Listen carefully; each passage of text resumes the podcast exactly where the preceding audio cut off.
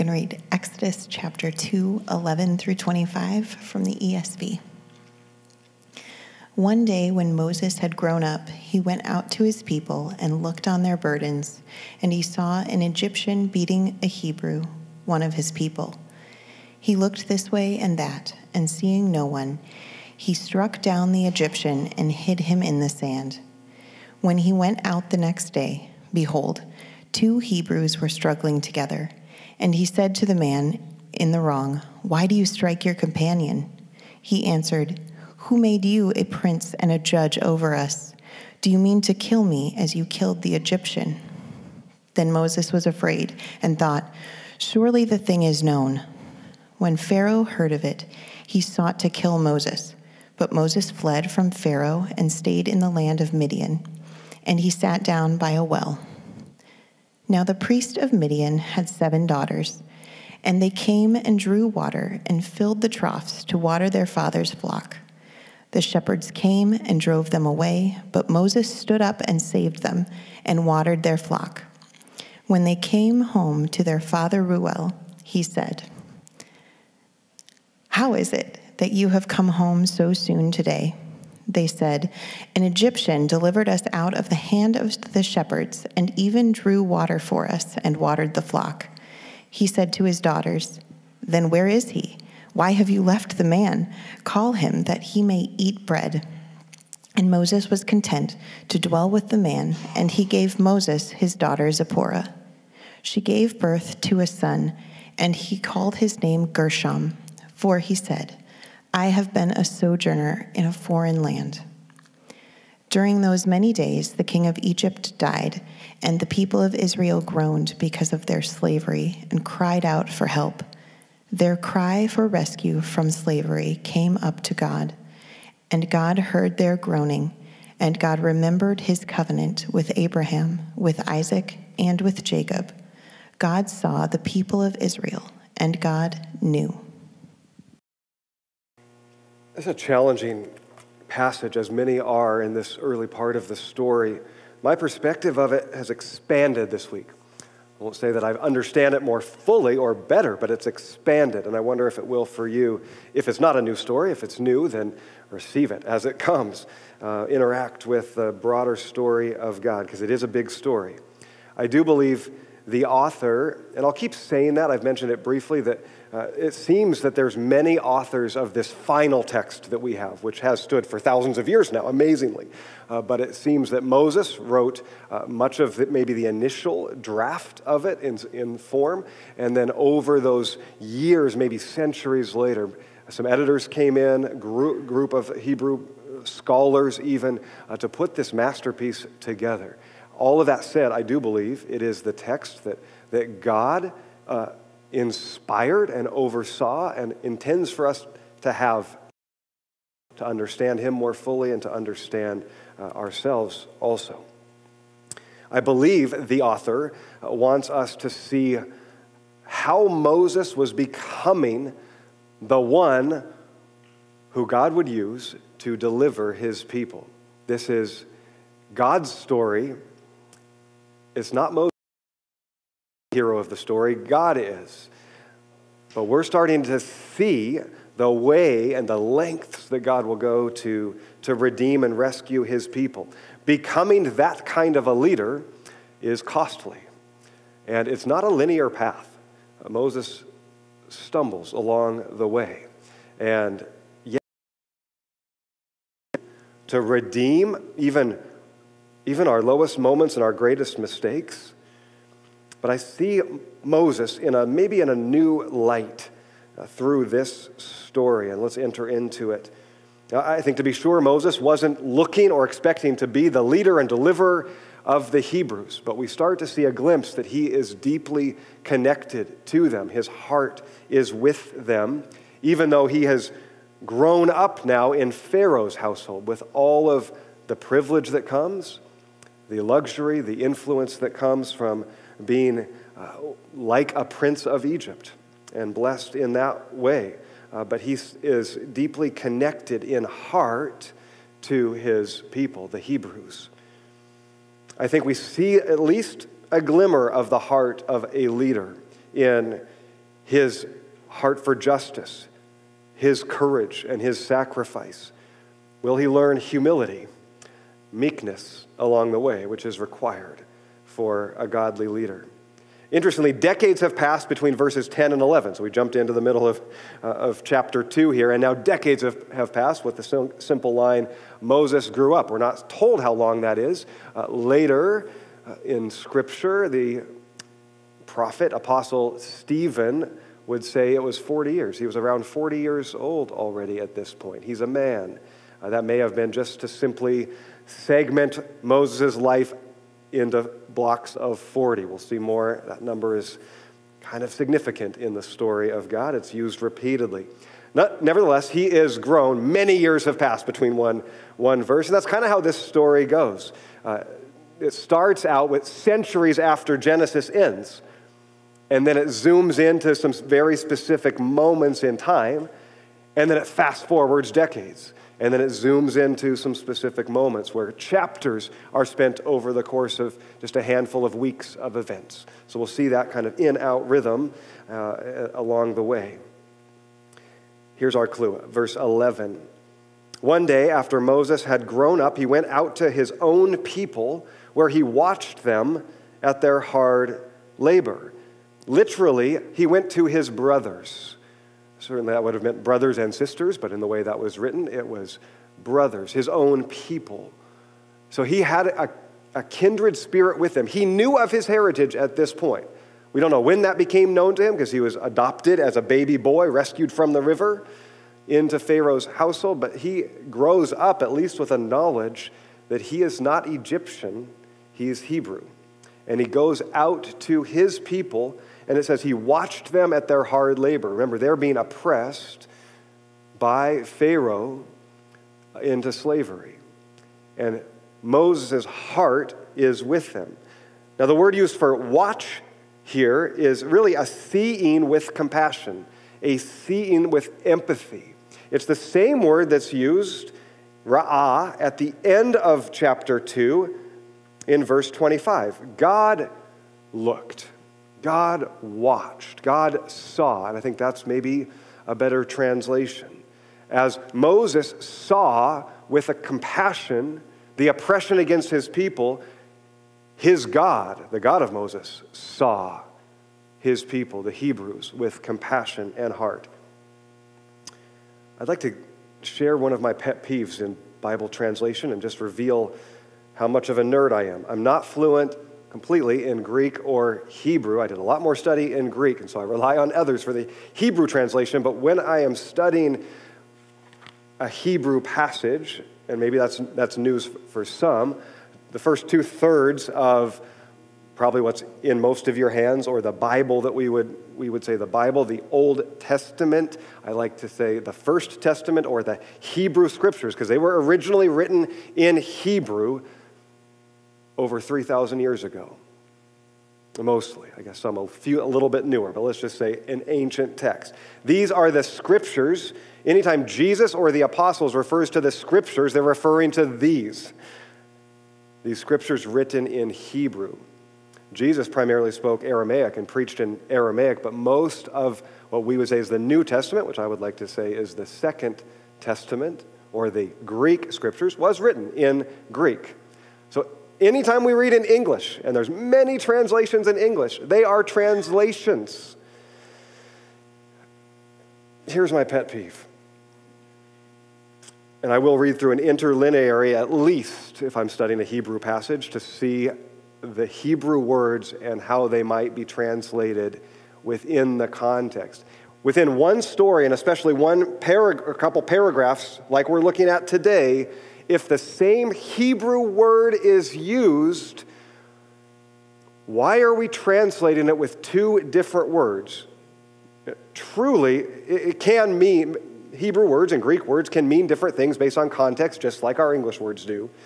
But in this case, the word ra'ah for see or watch is translated differently in many of our English translations. Moses went out and watched his people at, the hard, at hard labor, and later God looked or God saw. Not acceptable.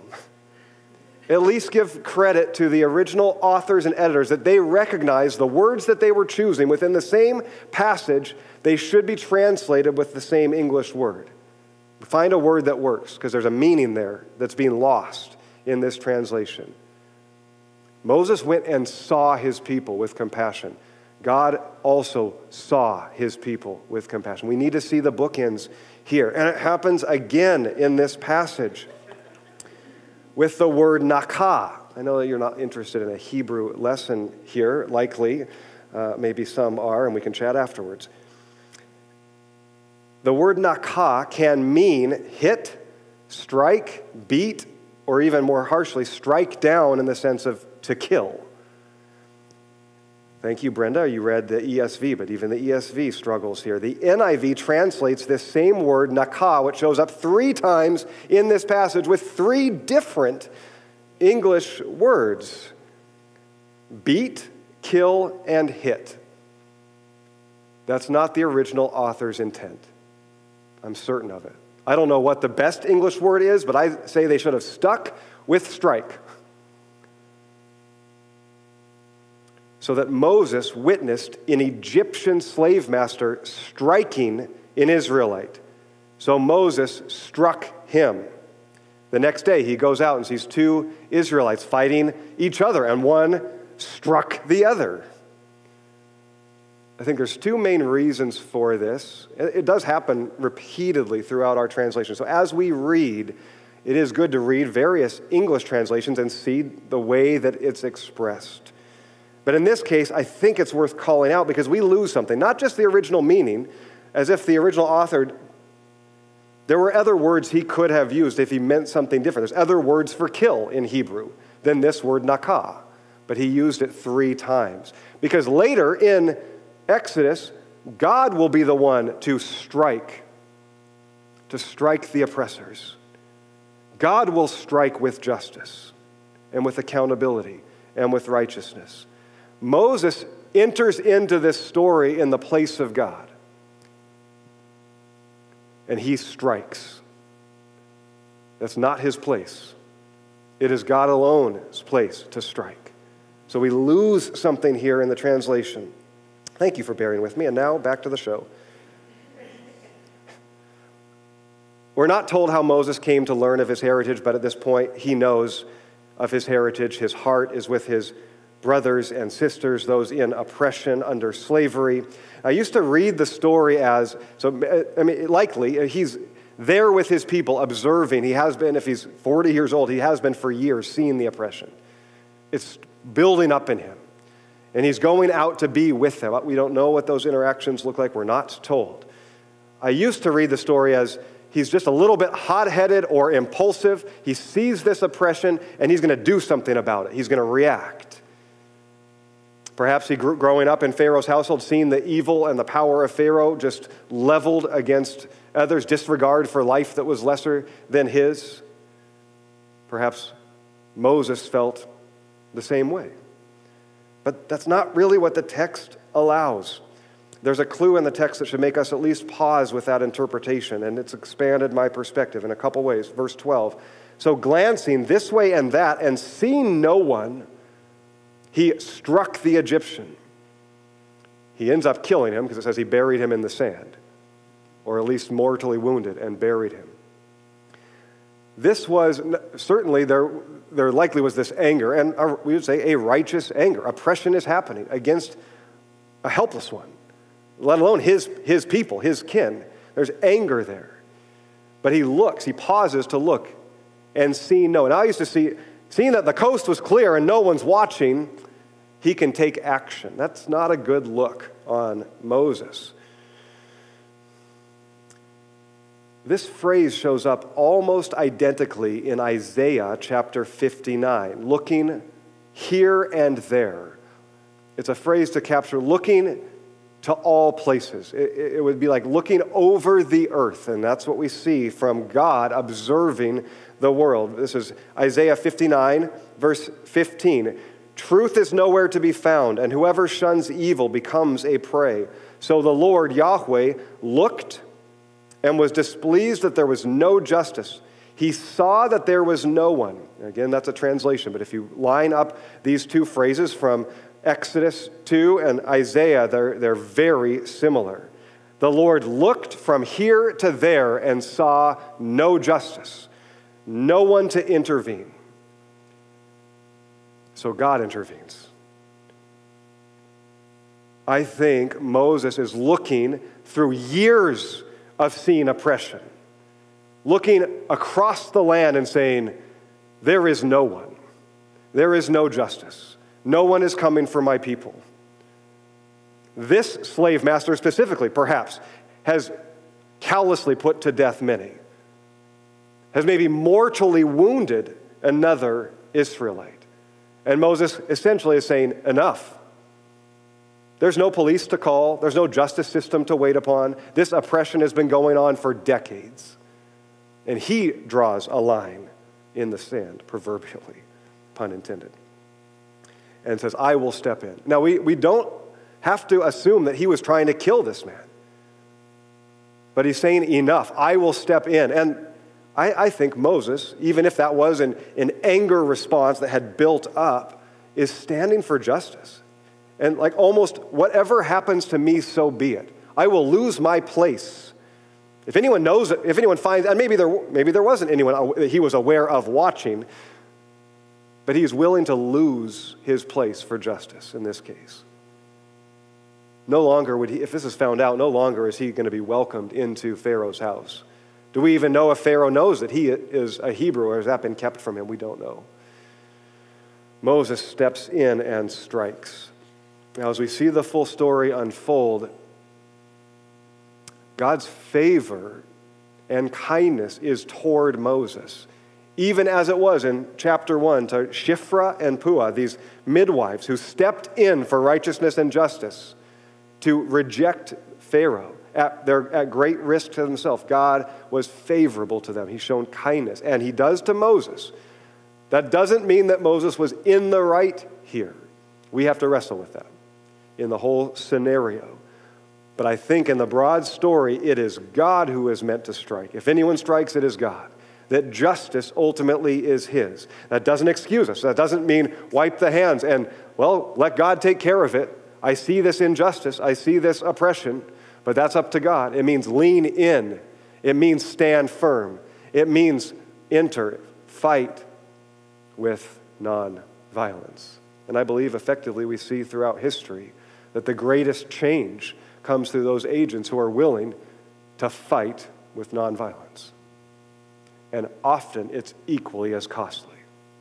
Think of Martin Luther King and Gandhi and Nelson Mandela or Mother Teresa in a different way. It costs greatly to enter into those places and to stand firm for righteousness' sake.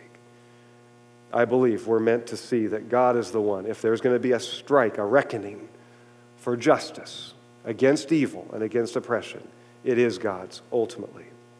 We'll fast forward to the greater deliverer and greater redeemer in Christ in just a moment because Moses is not the hero of the story he becomes a great leader.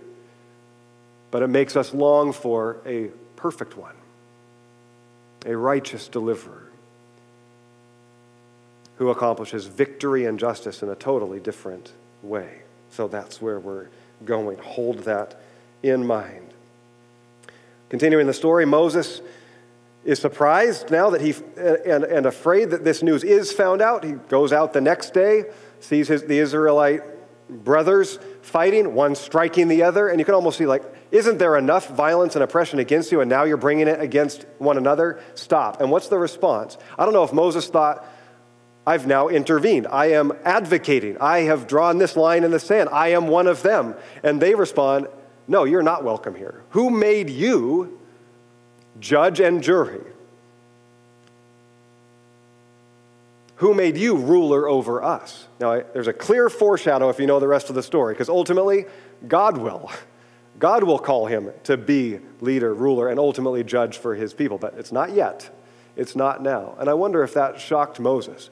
I'm here to intervene, to help, to take my privilege and power and bring it to you. And they're saying, You have nothing to do with us. How would you know? You grew up in the palace.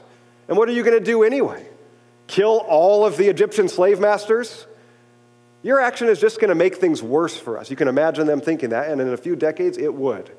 Moses' intervention would make things harsher for them for a time. So he is denied. It seems like word has spread and not in a favorable way. Maybe Moses thought no one saw. Maybe, maybe he knew a few saw, but they were Israelites, so he was going to build this favor and this bridge of, of relationship with them. It does not happen. He is, his fears are now justified. Word spreads to Pharaoh. Pharaoh puts another hit on his life. We're not, it says he tried to kill him. Pharaoh, Pharaoh seems pretty weak here. He can't kill a baby boy, Moses, and he can't kill the grown man, Moses. It's twice here in this story that he fails. It seems like Moses has at least nine lives, uh, and maybe the author just wants us to see something is stirring about this guy. He's got some favor over him. Maybe there's more to the story, of course. There will be. So Moses flees to the wilderness and would spend the next 40 years there. And it's in the wilderness, the desert places, beginning with nothing, alone, under persecution, that Moses becomes formed into the man that God will call to go back and lead his people and deliver his people. It's in that place, in that wilderness. And that can't be missed in the, in the whole broad story arc of both Exodus and really the larger story of God. This seems to be God's way. This story is repeated again and again. Maybe sometimes God sends us into those desert places. Sometimes we simply flee there or find ourselves there, wandering, alone, lost, with no bearing. Other times, circumstances, oppression, trial, hardship happens, and we would describe our, our place as I'm in the desert places. I'm parched. I'm thirsty. I'm hungry. I'm lost. I'm wandering. God, where are you? And it seems to be in those places, especially in our places of where we recognize our own brokenness and hurt, whether from our own choices or what's come against us, it seems to be in those places that God meets, that God restores, that God heals and mends if we will let Him in those hard places. That story is repeated again and again through the scriptures. I think it's some of yours. Now, some of you have said, I've passed through that desert. I never want to go back there again. Others maybe feel in that place now or wondering, Am I heading into the desert place? But it seems, and I would encourage you if that is your story, that that is where God shows up, is with you, meets you, forms you. Perhaps he can't become our everything until we are brought to nothing. Notice God's kindness and favor upon Moses, even if he is not saying, Way to go, Moses, for intervening in the way that you did. He shows favor. He finds a place. He finds a home. He finds a wife. He finds a family. Now, there's an interesting weaves to the broader story, and I'll quickly call them out. It's interesting that Moses flees to the Midianites. Midian was one of the sons of Abraham. So there's this long history in their story. Now, didn't come through Sarah, it came through another line. The Midianites become kind of a, a, source of conflict with the Israelites. But this is where Moses finds his home among foreigners with a distant relation. Interestingly, it was the Midianite slave traders that brought Joseph down to Egypt in the first place. And now Moses is escaping Egypt and finding home amongst the Midianites. There's a little irony continuing in the story and a weaving to the broader story. Moses' story of finding family and ultimately a wife at the well should remind us of the ancient patriarchs, Isaac and Jacob, who had similar stories. Jacob, specifically, who fled home under persecution, found himself at a well amongst distant relatives and ultimately found a wife and a family. There is a story being weaved here. Jacob would find a new identity ultimately, and so will Moses. Above all, I think the author is trying to foreshadow what's coming for Moses as the representative of all of Israel. Here is Moses fleeing his own personal exodus into the wilderness with nothing, finding a well, finding life, ultimately finding a family, a new identity, and being formed. He will meet God on the Mount Horeb in the next chapter, maybe the same mountain that Israel will meet God after they too are drawn out, hungry and thirsty, but find a well of living water in their God, are formed into a new people. There's a parallel story happening as Moses goes first, comes back, and leads God's people. And above all, maybe, Moses becomes a shepherd unwittingly or not, he is at the well, and the daughters of Reuel come, and there's other shepherds, which apparently were jerks and denied them access. Moses steps in again for justice and righteousness, maybe again at risk of his own life. Maybe there's nothing more to lose in his perspective at this time, drives them away somehow, and feeds the flock, waters the flock.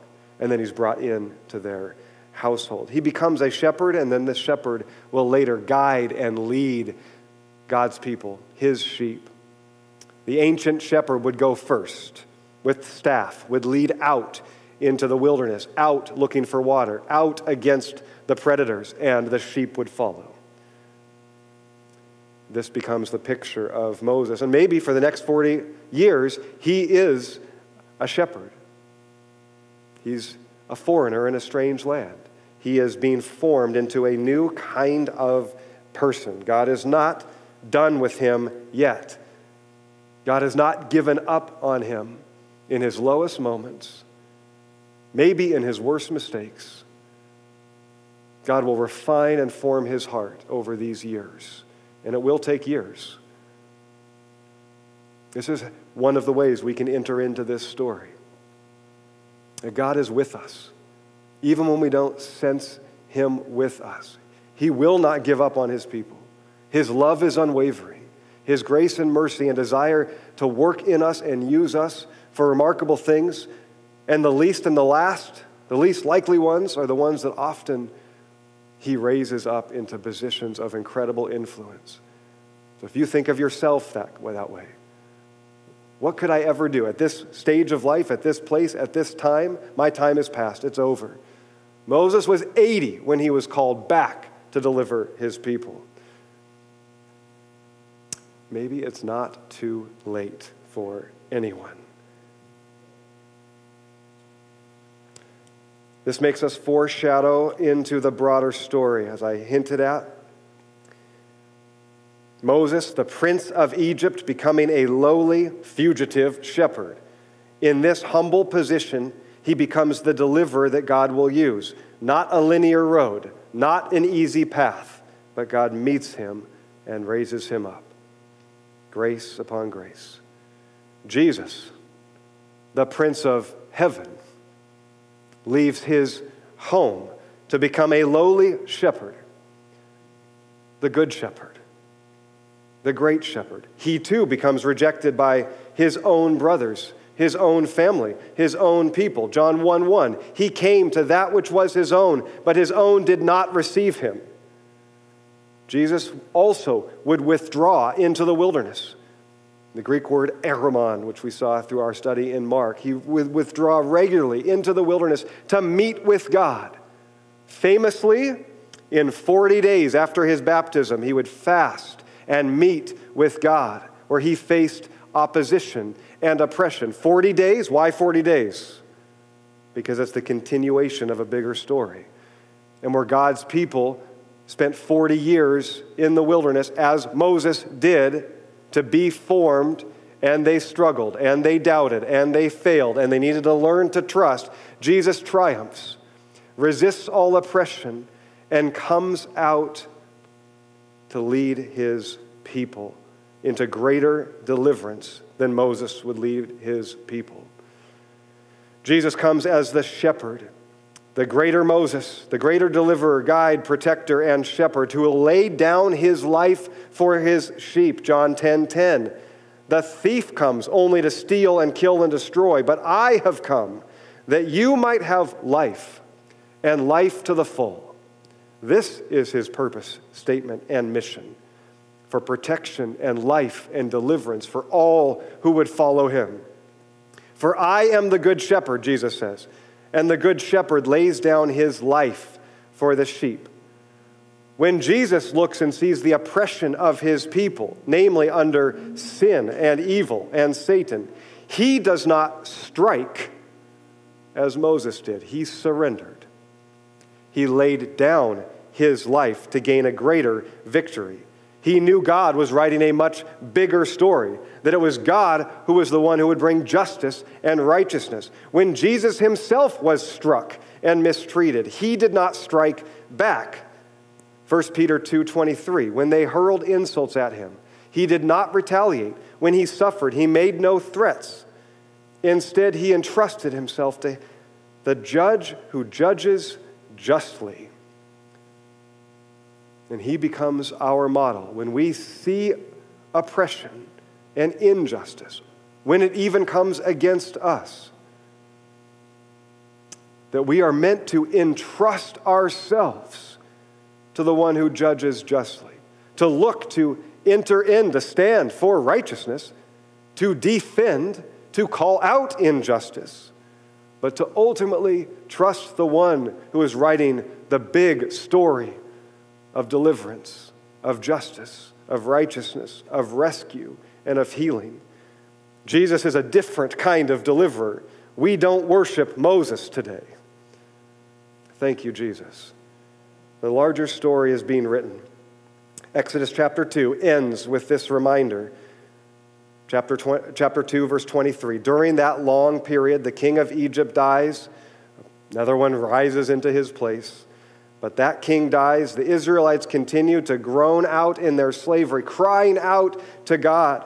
They have not given up in their lament to a God who hears after centuries of sensing his absence, of injustice against them reigning. They have not given up. That is incredible. Certainly, they have wavered and doubted and wondered. Can anyone relate? Are we in a similar place in our world today?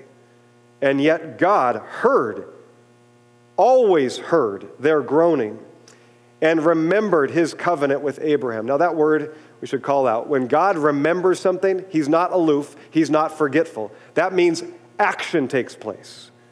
God steps forth in his promise. That's what remembering does in the biblical story. Remembering leads to action, to a truth and a promise that previously existed. When we, as his people, are called to remember the covenants, the promises of God. Remember who your God is. It's not, oh yeah, I've forgotten. It's remember for action's sake, remember for change's sake, because truth has been unwavering. So God looks upon the Israelites with compassion, He sees them in their distress. God has not been mysteriously absent, He's been mysteriously present all along seeing, hearing, remembering. His eyes are upon them. His eyes are upon us. His eyes are upon all who are oppressed and enslaved in our world, who are hurting and suffering and marginalized. And He will strike in a way that we must only trust God's ability to strike in His infinite grace, love, patience, mercy, somehow held in the paradox of that, is his justice and accountability for evil, is his love, mercy, and compassion. And we must come to trust him and worship him even when we cannot fathom or understand his ways and his will. It's what we're invited into. Now, for Israel, it must have seemed that he was incredibly slow in coming for justice and deliverance. At least Moses did something. Where is God? He was yet to come.